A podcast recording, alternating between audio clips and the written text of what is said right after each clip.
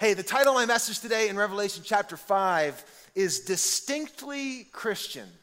Distinctly Christian. If I had a backup title, I'd call this The Clan of the Lamb. The Clan of the Lamb. Distinctly Christian. This past week, it was actually Wednesday this week, I was getting my kids ready to take them to school, and my son, Alexander, this is Alex. His name is Alexander Ingersoll. His name is Alexander Ingersoll. And there's a million things he hasn't done. Just you wait. Just you wait. Any Hamilton fans? No? Okay, anyway. My son, Alex, though, this is him getting ready on Wednesday for school. And on Wednesday, I had to take a picture because when I looked at him, I noticed two things that were just distinct about this child. The first thing is, this boy is distinctly mine. If you have seen me and you've seen his mother, and you were standing near the three of us, you'd say, yes, you plus you definitely equals you. He is distinctly my boy. There are many traits and characteristics about him that you could tell, that's my son. The other thing that stood out as distinct when I looked at this picture, and I just had to snap it, was my boy is distinctly Canadian. Like, he is going to school, but my kid's not going to school. He's hunting for grades. That's what he's doing. He's got, you can't see it really well, but he's got green camo pants on and a green camo top. And then he went down to Tim Hortons and took Bob McKenzie's hat, right? It's just awesome. And he's distinctly Canadian. I thought that was a good analogy as I want to talk to you about being distinct as Christians. When something is distinct, it means that it's recognizably of some type of trait, some characteristic. It has an undeniable quality or characteristic. The definition of distinct is recognizably different in nature. Recognizably different in nature from something of a similar type. That's what it means to be distinct, when something is distinct. And things, we know things can carry distinctions. In fact, I know sometimes stereotypes can be a little dangerous, can't they? But also, sometimes they're very, very true. Like Canadians, we knew exactly what I was talking about the minute I said, my son looks Canadian. There are some things that are distinctly Canadian. Some of the stereotypes we wish weren't true that are actually true. I was one time in an airport in the U.S., talking to a complete stranger, and they say, oh, where are you from? And I'm like, oh, I'm from Canada. And he goes, oh, and I was like, oh, here we go, right? I knew he was going to say, do you know so-and-so? And so, and I've had that conversation many times, and so here we are, and he's like, oh, do you know? And I'm like, ready to give him the answer, hey, listen, man, Canada's a huge country. There's 30-some million people that live there. It's massive. The odds of me know. Anyway, he says, do you know so-and-so? And I'm about ready to, like, smash his question down with the typical angry Canadian answer, like, how dare you not know my country? When it turned out to me I did know exactly who that person was. I was like, wait, where do they live? And they're like, I think they live in like New Brunswick, like St. John's. Like, yeah, I know them. So we just carry the stereotype. Some traits are, you can tell a person from Canada. You can tell a person from Charlotte County, Grand Bay, right? You can tell. You can tell Canadians. You can tell Americans sometimes. There are things, distinctives about people. You know what? You can tell Leafs fans. There are distinctions about people that sometimes are a dead giveaway. This distinctions. And my premise today is this, that Christians are called to be distinct. The followers of Jesus are actually called to be distinct. We are meant to be set apart and to actually be of Jesus, to actually look like him. And I actually believe this time in history right now is a time where God is calling us out and calling us forward to actually take a Christ-like shape like never before and be set apart from the world that we live in so that people can tell we are like Jesus. Christians are supposed to be distinct. If you read your Bible, you'll find out in Genesis, we were made in God's image. And then we messed that up through sin, but then God initiates a plan and he calls a people to himself. He sets them apart. He distinguishes them. And then we find out all through this, the Old Testament, it leads up to Jesus. And Jesus is the fulfillment of the promise of God. And he calls people to follow him. And he says, you know what? People are going to be able to tell that you're my followers. It's not going to be something that you just say with your lips. It's going to be evidential that you are my followers. You are Christians, Christ's ones. You're going to be like me. You're going to do the things that I did and say the things that I would say. And you're going to believe what I teach and obey what I command. You're going to be distinct. And we find it in the New Testament. We find the Apostle Peter talking about us, how we're aliens. We're called to be aliens among the world. And we're to live such different and peculiar lives that they'll look at us and they'll say there is a God. You see in Romans chapter 12, Paul says, don't be like the world. Be transformed, be changed, be metamorphizo, the scripture says. Changed by the renewing of your mind. We're supposed to be distinct. And yet I wonder if maybe we've lost this. You know, I remember one time being on an airplane and seeing a couple Muslim men at prayer time get out in the aisle and get right down on their knees and pray their prayers. And I remember sitting there thinking, nobody here has any doubt that they're Muslim. And then this question kind of arose in my spirit, does anybody know I'm a Christian? What gives it away? What makes me distinct? Or do I just have secular camouflage on that nobody actually knows that I believe what I believe and that I'm a follower of Jesus? Are we distinct? I wonder if that's part of the problem of our age, is that here in the West and here in Canada and the United States that we've come so close to the culture that you can't distinguish a Christian from a non-Christian. That it's just the confession of our mouth, but really we're not any different. This was a problem in the 1800s when Charles Spurgeon, the great preacher, he said that, you know what, a lot of people are practical atheists. They come to church on Sunday, but then Monday through Saturday, they're the exact same.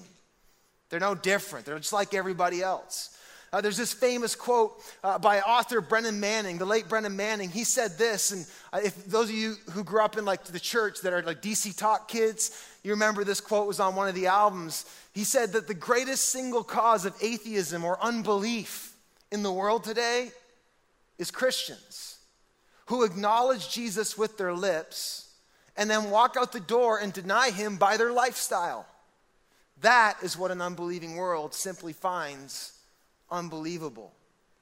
Are we distinct? That is the question I want to ask. Does anybody know you're a Christian? Can they tell? Today, as we jump into Revelation chapter 5, Revelation has been giving us a glimpse of ultimate reality. That's really what Revelation is all about. It's a glimpse of the truth that we have not yet seen.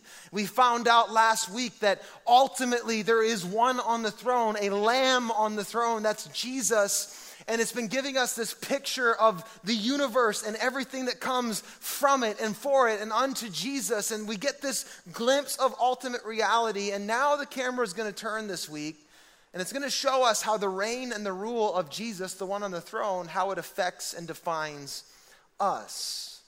Today we're going to get ultimate clarity as to who the people of the Lamb are and what distinctively defines them. You ever wonder what makes a Christian? You ever wondered like what defines a Christian or how a Christian should look or act or be, or what are the quintessential defining things about a Christian? This is the clearest picture you're going to get here in Revelation, which is the purpose of Revelation, to give clarity, to reveal truth. And that's what we find today. So if you're ready, let's jump into Revelation 5, and I'm going to try to give us a few distinctives that we can pull from this scripture. So we found out last week that John gets this vision of the Lamb. He sees Jesus on the throne. It is the most incredible picture, the ultimate statement of the universe, that grace reigns on the throne, that God is good and he is for us and he's given himself for us and to us. But he is very much ruling and reigning right now. Can I get an amen? So we see that, and then it says this. Then I saw a lamb looking as if it had been slain, standing at the center of the throne, encircled by the four living creatures and the elders. And the lamb had seven horns and seven eyes. We learned that that's about God's all-knowingness and all-powerful, his omnipotence and omniscience, which are the seven spirits of God sent out into all the earth. And then it says this. He went and he took the scroll from the right hand of him who sat on the throne. We found out last week that represents how Jesus enacted and unfolded the great plan of Almighty God on our behalf. And then it says this. And here's where we get into the new stuff this week. It says, and when he had taken it, the four living creatures, which represents all of creation, and the 24 elders fell down before the Lamb. Then it says, each of the elders and the four creatures They had a harp, and they were holding golden bowls of incense. Now, again, if you weren't with us last week, or this is your first jump or into Revelation, this is prophetic imagery. It's not asking you to paint the picture in your mind. It's asking you to grab the meaning and what's it pointing to. So don't make the mistake of trying to get lost in eyes and horns. That's not the point of it. It's saying something more. It's imagery to communicate a truth or a reality. So it says this. It says they sang a new song. So there's these golden bowls of incense, which are the prayers of God's people. We'll come back to that. It says, and they sang a new song saying, you, talking to who? The Lamb. You are worthy to take the scroll and open its seals, because you were slain, and with your blood you purchased for God. You purchased for God persons from every tribe and language and people and nation. So this worship erupts. He sees the Lamb take the scroll. He sees him on the throne. And then he says that basically in ultimate reality, when I saw it, everything was worshiping. It was an eruption of worship of the Lamb. And it starts to speak to some things. It doesn't just identify the four creatures, the 24 elders, talking about the rulers and authorities and all of creation, but it points to the people of God. And this is where I want to hang out today, because I think it's going to help us understand what makes us distinctively Christian. Did you catch it? Did you catch some of the traits when it was talking about it? Let's look closer. Here again. Look in verse 9. It says they sang a new song saying, you're worthy to take the scroll and open its seals. Here's why. Because you were slain, and with your blood, what happened? You purchased for God persons. Let's pause there.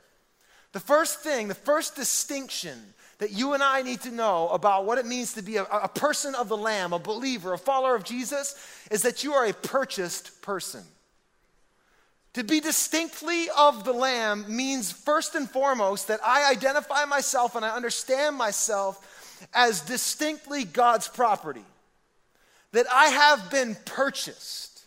We have been purchased. Here, let me say it succinctly. You belong. If you are in Christ, you belong to him. You belong to him. You are God's property. Property of God, paid for by the Lamb, it says. Now, what does it mean that we're purchased? And why is that important? Why is that the first thing, the first description you see of the people of God in Revelation is they are the purchased ones? Why is the fact that we're purchased so important? Well, if I am his property, that first and foremost means that I belong to him, I'm his property. That means that God is our sole proprietor. Missed that? No? He owns your soul. He owns your life. He owns you. You are his servant. In fact, I'll use some very unpopular language in our day, but it uses it in the New Testament. Paul says you're his slave. You are a slave to righteousness. Now, here's the crazy thing, though.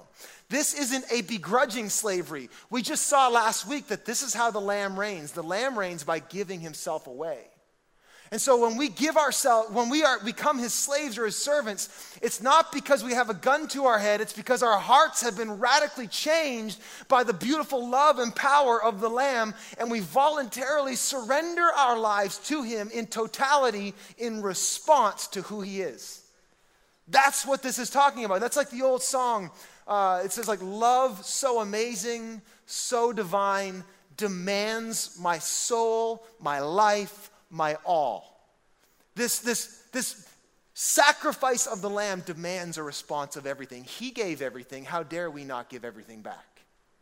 We have been purchased by the Lamb. So first and foremost, when we understand ourselves, what makes us distinctly Christian is that we see ourselves not as our own. Like it says in 1 Corinthians, it says, you are not your own. It says 1 Corinthians 6:20.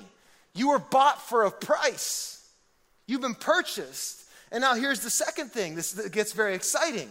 We don't just understand ourselves as voluntary servants or voluntary slaves, but we understand ourselves, if God purchased me, that means I'm his treasure. Because did you notice it said, not only have we been purchased, but it told us for how much.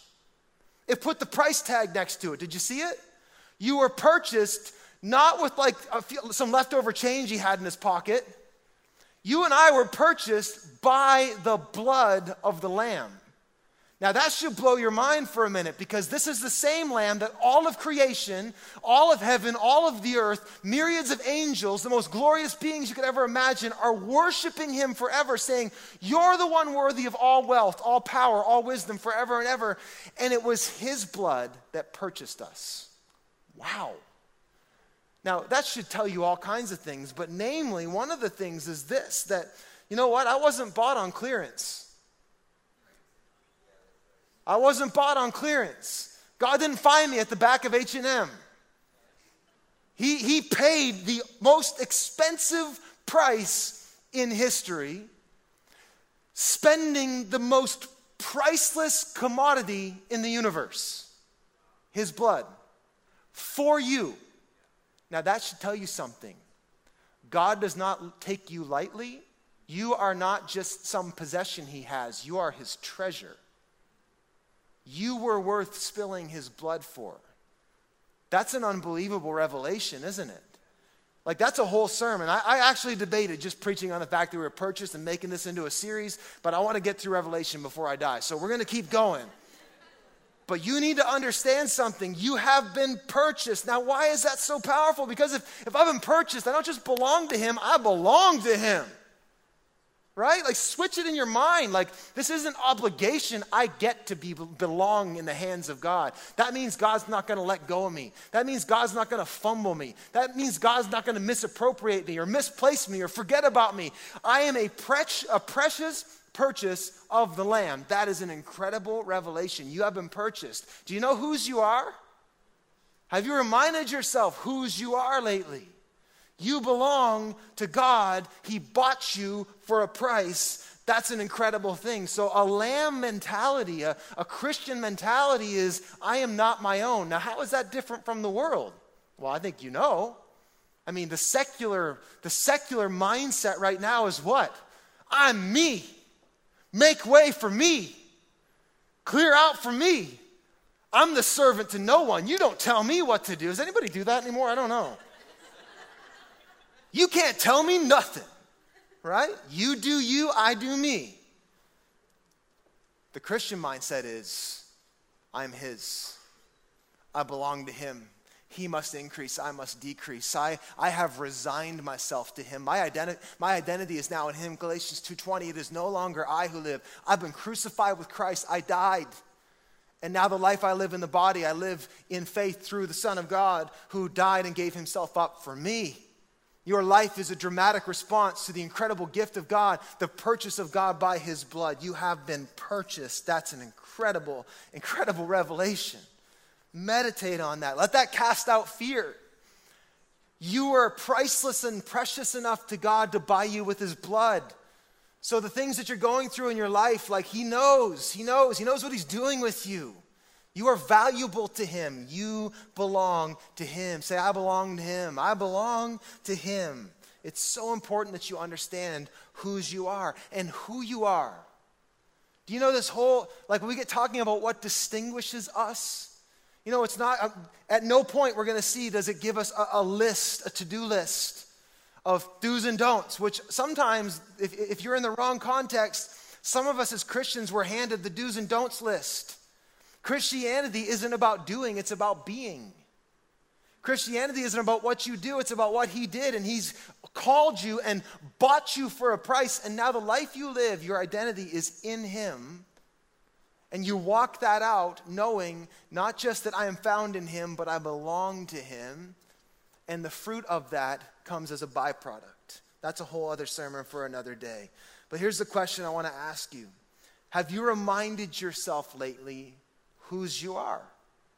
You have been purchased. If you have given your life to Jesus, you've put the deed to your life in Jesus, the keys of your life to Jesus, you belong to the Lamb. And that is the most secure, grace-filled, power-packed, life-giving, everlasting, mercy-running, joyful place you could ever exist, is in the hand of the Lamb. You belong to the Lamb. Can I get an amen? Amen. Do you know whose you are? Let's keep going. There's another thing. Did you see it? So we're distinctly purchased. It also says, so because you were slain, and with your blood, let's bring it up on the screen here. Because you were slain, and with your blood, you purchased for God persons, here it is, persons from every tribe and language and people and nation. So it starts to speak about who we are. Not just that we're purchased, but here's the second distinctive about who we are. If you are distinctly of the Lamb, if you're part of the clan of the Lamb, you are part of a diverse community. You're part of a community of different tribes, different languages, different peoples, different nations. All kinds of different backdrops, personalities, body types, socioeconomic status, different backgrounds, all the diversity in the world brought to one singular point of unity around the Lamb. That's who we are. We have been assimilated. We have been assimilated. Your identity has been absorbed in the Lamb. And it's not an individualistic identity. It's actually a communal identity. Now, this is very, very different than what a lot of us, like the air we breathe in modern secular society. We live in an individualistic society, don't we? We live in a time of I identify as such and such. You know, it's paint by number. Call yourself whatever you want, and you have to accept me just as I am, right? Like, that's where we live. We live in a time of intersectionality where we keep making divisions, don't we? And segregations, and like I'm this and this and this. I'm a white man who identifies as this, right? Am I getting all everyone's getting uncomfortable about where I'm going. But the Bible, what this is speaking of here is actually in all of your differences, we come together in unity. It's actually the opposite of the secular ethos. It's doing something completely different. It's diversity in unity. Isn't that awesome? Like our diversity comes together and converges. We have more in common because the Lamb is greater than our individualistic identities. I surrender my will. I surrender my history. I surrender my gifts. I surrender my personality. I surrender my family legacy, and you do yours. And none of us do you anymore. We all do Him, and we do it together. That's what it means to be distinctly of the Lamb. It's diversity in unity. It's our divisions coming together as one. Notice, it's one people. Did you know that the church, like the Christianity, is like the only truly global religion? Did you notice that? Did you recognize that? Like all the other major religions are either an ethnocentric, like Judaism, you've got to be born a Jew, or your mom does anyway, or like Buddhism, Hinduism is predominantly in Asia. Christianity is almost perfectly divided up in North America, South America, Europe, Asia, Australia.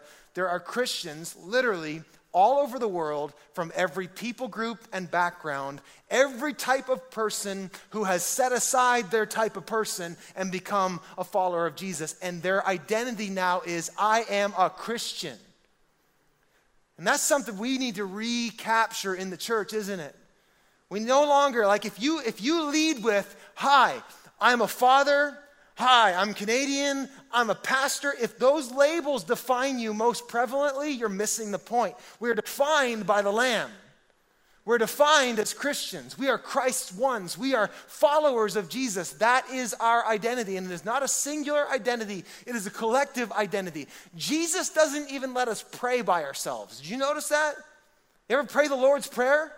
It is not, my Father in heaven, hallowed be thy name. It is, our Father in heaven. It's not, give me today my daily bread, is it? He doesn't even let you pray by yourself.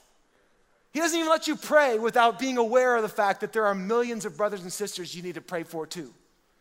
Give us this day our daily bread. Forgive us our trespasses. Well, I didn't sin today. Maybe your brother did.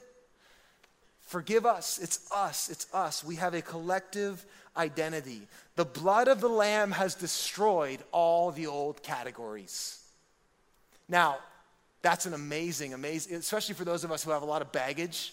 Isn't it awesome that the blood of the Lamb has destroyed that old label and those old mistakes?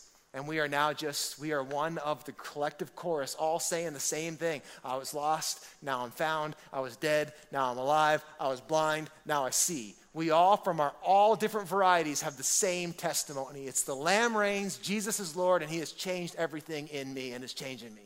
We all have the same story. There's no, then I saw every tribe, tongue, people, and nation. And Brent, it didn't say that. Imagine. Doesn't. Christian is my label. Jesus is my label. That's my identity. It's we. We bleed the Lamb. We breathe the Lamb. We are the people of the Lamb. We identify as Christians. Let's keep going. So we are a diverse community. And then it says this. So it talks about the fact that he spilled his blood and purchased us.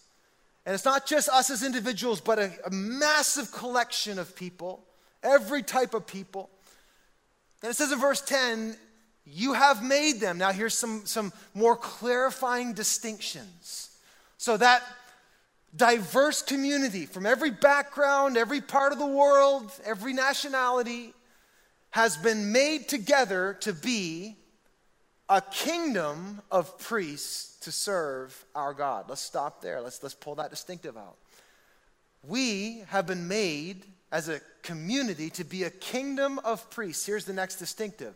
What's it mean to be distinctively of the Lamb? Well, it means that you and I, if we follow Jesus, we have priestly responsibility.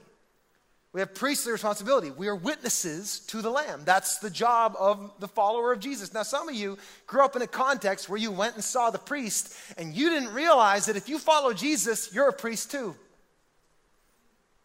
Did you know that? Every believer, every follower of Jesus has been called to be a priest. Now, what is a priest? A priest, in effect, is a mediator. A priest is an in-between. It's a servant of God who operates in the gap between heaven and earth. That's what a priest does. A priest's function is to bridge the gap between heaven and earth. It's to connect the reality of heaven with the reality of earth. It kind of looks like the cross, doesn't it? It's to bring heaven to earth, to be a living embodiment of the reality of the Lamb. That's what a priest is. We are called to be priests. We're called to be witnesses. Now, a priest does a couple things. A priest's job is to facilitate worship. It's to actually call forth people to worship, to help people see the God that they worship. The function of a priest is to bring clarity and communication and to point to the King, to point to the Lamb, to call others to join in to worship. That's your job. Your role as a follower of Jesus is to proclaim the greatness of God and to invite others to experience Him through you. Your job is to stand in the gap between heaven and earth. That's an incredible calling. A priest worships, he prepares worship, he facilitates worship. A priest also mediates. Literally does the work that's required to reconcile heaven and earth and men to God. That's the work of the priest. We actually embody the exact same thing that the Lamb died to do, and that is to call people and bridge people back to God.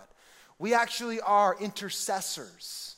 We stand in the gap. We do that literally through prayer. I thought it's interesting where it said that the creatures and the elders had these golden bowls, and they were full of the prayers of God's people. And it just shows you that there's this direct connection between earth and heaven. Why? Because our prayers go directly to the throne, which is really neat too. I wish I had time to unpack this a little more. In the Roman court system, they used to burn big bowls of golden incense. And it's this picture of when you pray. Did you know this? This isn't my message. This is for free. Did you know that when you pray as a child of the Lamb, your prayer goes right to the feet of the great judge? You're actually appealing to the highest court of appeals when you pray. That's what that picture of the golden bowls is. It's reminding the church who this church in Revelation were being persecuted, and they were praying in the secret place and in the hidden place behind closed doors because their lives were in danger, and they're praying, not feeling like they're being heard by the powers that be, and John gives them a glimpse of heaven and says, nope, your prayers are going right in the bowls before the King. And He hears what you're saying, and He is exacting His judgment on your behalf. And you're going to see in the next chapter, these seals start breaking open, and they all break open because of a prayer. Come. We'll get to that later. So our job is to bridge the gap of earth and heaven. We're intermediaries. Our lives are to bear witness and to be an invitation to the reality of the kingdom and the King. That's what your job is. Acts 1:8, Jesus tells the church before he ascends to heaven, he said, don't go anywhere, stay here until you receive the gift my Father promised. And he said this, you will be my witnesses. The word witness is the Greek word martos, where you get the word martyr. Now that has been defined as someone who laid their life down ultimately, who died. But it's more than that. Martos means we are called to lay ourselves down in proclamation of the truth of the Lamb. That might look like taking a bullet. That might look like standing up against false doctrine, like Bonhoeffer in Nazi Germany. You should read about Dietrich Bonhoeffer someday, when the German church literally got in bed with the Nazis, and there was a few good men and a few good believers who stood up and bore witness and said, that is not true. We do not serve a regime. We defy what they're saying, and we stand with the Lamb. That's what it means to bear witness. To put your neck on the line, to lay yourself down. It might cost you your breath. It might cost you your savings. It might cost you your time. It's probably going to cost you your patience. It's going to cost you something. That's what it means to bear witness. We bear witness. We stand in the gap. We become, this is a really nerdy word, but some of my nerd friends are going to understand it, a nexus. A nexus is like it's a portal almost. It's a intersection of heaven and earth. That's what it means to bear witness. The reality of heaven is shining through you, inviting others to experience it. Now, some of you are like, that's not me. Yes, it is. Yes, it is. This is trying to give you a glimpse of who you really are. And you need to understand that. Like, someone in Halifax needs to hear that today. Like, well, I'm no witness. If you are a follower of Jesus and you believe in the Lamb, you are a witness. This is showing you who you really are. Don't let your experience define you. Let the word define you. You are called to be a witness. You are to stand up and stand out for the life of the Lamb, for the glory of the Lamb. You are to stand for his truth, stand up for others, lay yourself down for his glory, be a minister of reconciliation, be an agent of redemption, be hands that bring his healing. He is able to heal. Be a peacemaker. Bring the kingdom. Give yourself to his purposes, even if it costs you everything. To be a witness is to operate under the conviction that Jesus is Lord and the whole world needs to come under his lordship. And you operate out of that. Our lives are meant to be a declaration to the truth that the Lamb reigns. Can I say that again? Our lives are meant to be a declaration of the truth that the Lamb is on the throne. That is what our life is to be. Not only a declaration, but also a demonstration. Did you notice this? It said, I'll be done in like 5 minutes. It said this. It says that you've made them to be a kingdom of priests. So you are a royal priesthood, it says. It says, and they will reign on the earth. They will reign on the earth. What does that mean? It means that us as priests, it doesn't mean we're just priests, but the Bible says in 1 Peter, it says we are a royal priesthood. So this isn't just about speaking up and speaking out and serving. It's actually about dominion. It's actually about bringing the kingdom, quite literally, to the world. Here's my fourth idea, the fourth distinctive. You and me, if we're distinctly of the Lamb, we are kingdom authority. Like, we're defined by kingdom authority. We have been destined to reign. Now, when it says they will reign on the earth, it's not talking about just someday. Will there is a now reality. That's our birthright. That is our distinction. That is what God has set us apart to do, to reign on the earth. And what's happening, here's one of the things you'll find out about Revelation. It sews up and ties up all of this. And one of the things about reigning on the earth, it's speaking back to Genesis. Do you know when God made you? Read Genesis 1:27. It says God made us in his image and he gave us a commission. He says, be fruitful and multiply, fill the earth and subdue it. We were meant to bring new life and order to the world. That's what it means to bear his image. We were to rule and reign over the earth. God gave us rulership over the earth. We gave it to Satan. Jesus took the keys back. And then you know what he said? He said, all authority has been given to me. Therefore, go into all the nations and what? Make more. Make disciples. Bring people into the kingdom. Here we go. We're going to bring this kingdom. We're going to take over, and you are going to rule and reign like you were meant to do in the first place. That's what it means to be a person of the Lamb. You rule and you reign. We are destined to reign, called to reign with the Lamb. And here's the crazy part. We are called not to just reign with the Lamb. We reign like the Lamb. How did the Lamb reign? How did he conquer? He conquered through sacrifice, self-sacrifice, and resurrection power. He conquered through laying himself down in obedience to God, and God vindicating him through resurrection power. And that's how you and I are called to live and reign. When we bring the kingdom, we do it through sacrifice like the Lamb, in obedience and faith, believing that my weakness is perfected. His strength is made perfect in my weakness. And that his power flows through my vulnerability, my willingness to step out there and say, be healed in Jesus' name. I know that could look foolish, but that's me laying my life down, laying my pride down, setting my will aside and saying, I'm going to give myself to seeing the kingdom come. That's the call. That's what makes it a Christian distinct. You are for the purpose of seeing the kingdom come on earth as it is in heaven. That's your job. That's my job. We are kingdom people. We seek the establishment of his rule and reign on the earth. He's doing it through us. Notice Jesus didn't die on the cross, rise again, and then go to CNN and say, okay, I'm the king now, bow down. He didn't do that. He's doing it through other people who are going to follow the Lamb like he did, laying their lives down and starting a revolution through resurrection. That's the way of the Lamb. That's what we're called to do. That's how we bring the kingdom. This is so full of stuff that I wish I had more time to talk about today, but you need to understand this. We give ourselves to see the rule and reign of King Jesus. That makes us distinctive. People should think about the kingdom. People should know about the kingdom because of our lives. Our lives bring the authority of God. Our lives bring the healing reality of God. Our lives declare the truth of God. This is what it means when Paul says, you're ambassadors. What's an ambassador? Have you ever met an ambassador, like of another country? They're clearly bringing their country with them wherever they go. That's what an apostle is. The word apostle, do you know what apostle did? It's a Roman word that we stole and made it ours because that's what we've been given authority to redeem things. Apostle is someone who would take the culture of Rome into a newly conquered town and make this like Rome. So when we act apostolic, what we're doing is we're taking the culture of heaven and we're bringing it to Quispamsis to make it like heaven.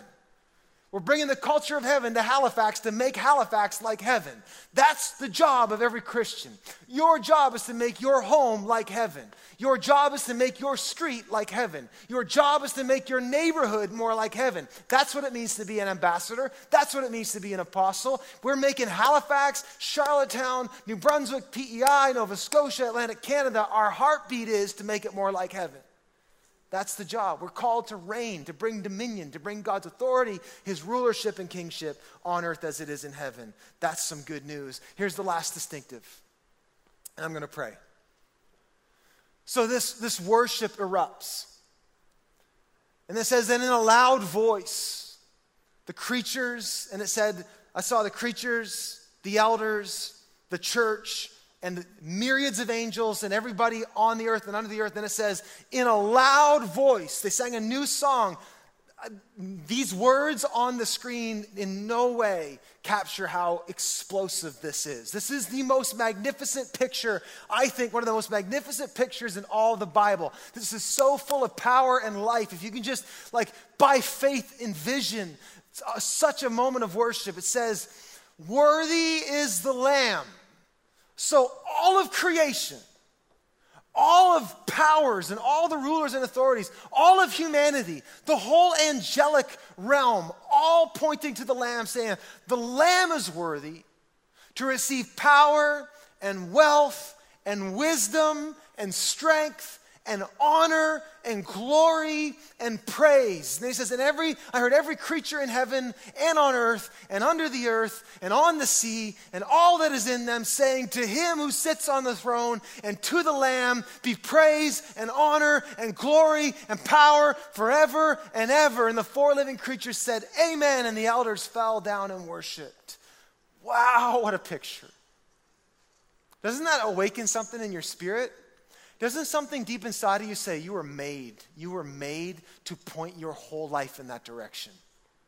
You were made, just like all of creation was made, to sing the praises of God, just like the heavens and the earth were made to sing the praises of God, just like the angels and the creatures and the 24 elders. There's something inside of you that says, yes, I was created to say, worthy is the Lamb, and that all of my life, all of my power, all of my strength, all of my wealth, all of my wisdom, all of my legacy, everything should go to give you glory. That's the last distinctive. How alive this is. Doesn't this just seem alive? It seems eternal. It seems everlasting. And here's the last distinction. We are distinctly of the Lamb. One of the distinctions is that we carry a glorious vitality. There is a life that is in us that comes from the glory of the Lamb. We are alive in him forever as we give our lives for his glory. The final picture in Revelation 5 is the whole universe aligned in worship of the Lamb. It's all from him. It's all for him. It's all to him. It's all through him. Everything. Did you notice it said 7 different things? Praise, honor, glory, power, wealth, wisdom, strength, 7. Everything we have should go to you. You're worthy of it all. All to him. Now, some of you might be listening in. You're like, well, wait, what about me? Like, when do I get mine? Well, here's the last thing I'd share with you. The people of the Lamb realize that he deserves all the glory. And you know that even if you got nothing, even if the Lamb didn't die for you, even if the Lamb didn't offer you life now and forever, even if he didn't promise fulfillment, and even if he didn't say, you know what, if you drink from this well, you'll never thirst again. I am the bread of life that can only satisfy. Even if he didn't give us and promise us those things, do you know that he is worthy of our worship anyway? That if we could see what they're seeing in Revelation 5, you would voluntarily surrender everything to him. You would empty yourself on him. He's that worthy. In fact, the Bible says in Philippians, it says one day everyone will see him and every knee will bow, every tongue will confess that he is Lord when they truly see him. And he's worthy of all of our worship, even if nothing was done for us and nothing would be done ahead of us. He's worthy of our worship. But the people of the Lamb understand that actually I find my life in his glory. That when we start to live for his glory, the most fulfillment and satisfaction comes through that. There's an old adage, I don't even know who said it, but it's, I am most satisfied when he is most glorified. That I am most satisfied when he is most glorified through me. Life is found when we lay ourselves down for his glory. And that's why there's nothing too small to do for him. It makes it infinitely valuable. When you do something for his glory, it's what Paul meant when he said, whether you eat or drink, do it under the glory of God. This is where life comes from. Life is found in his glory. We are promised a forever life. And you know why it will never fade? Because his glory never fades. And when you realize that you were made by his glory, for his glory, when you make his glory your life, life becomes the result. Everlasting life. The glory that you and I long for, it wasn't ever meant to be a Facebook like. It was never meant to be climbing the corporate ladder. It was never meant to be this thing, that substance, or this person. The glory that our hearts long for is actually his glory, and we experience it by giving him our glory. That's what it means to be distinctively of the Lamb. Here's a few questions that I'm going to pray. Here's 3 apocalyptic questions. Now, if you missed last week, that's going to sound weird. Apocalyptic doesn't mean what? It doesn't mean destruction. It means what? Unveiling. This is 3 questions to look at ourselves through the apocalyptic light, through Revelation. Here's the first one. Am I distinctively Christian? What about my life is distinctive? Do those distinctions line up with the picture in Revelation 5? How do you define yourself? Question number 2, do I find my identity primarily as Christian? Do I define my identity primarily as Christian? Or is there another label that I identify with more significantly? What labels do I need to take a back seat? Question 3, does my life bear witness to the greatness, glory, and kingdom of the Lamb?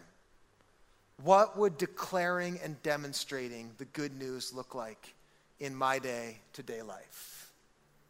Does your life bear witness to the Lamb? And then one more question I'd ask for some of you who might be listening. Have you been purchased? Have you actually given Jesus your life and said, I need to be purchased by your blood. I need new life. I need forgiveness. I want what you have for me. I'd invite you to do that. I'd say stop putting that off. Repent of your sins. Call upon the name of the Lord Jesus. Put your faith in him, and you are a new creation. But I want to pray for us today because I believe this is a season where God is setting us apart. He's calling us to be creatures of the Lamb, to be distinctively of the Lamb. This is a time for that. So let's pray. Father, thank you today for this word. Thank you for your truth.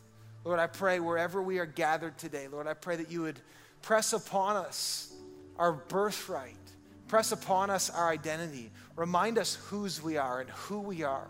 Lord, would our fruit come from the revelation of our identity? God, I pray that the fact that you've purchased us would just flush away all scarcity and striving in Jesus' name. That, Lord, it's not about what we do, it's about what you've done. And God, I pray that we would right now not get caught up in vain pursuits, pursuing the establishment of the wrong kingdom. And that, God, everything we are and everything we have, Lord, we aim it at the glory of the Lamb. Would we be bringers of the kingdom? Would we be ambassadors of heaven? Would our neighborhoods be more like heaven because we live there? Lord, help call us forth today. God, help us to come out of hiding. Lord, help us not just blend in, but would people know, would they know that we are followers of Jesus? God, thank you for this. Would you awaken your church? Would you make us more like you? Not just on Sunday, but on Monday, Tuesday, Wednesday, Thursday, Friday, and Saturday. Would we live the kingdom reality under the King, the Lamb, Jesus? And everybody said, amen.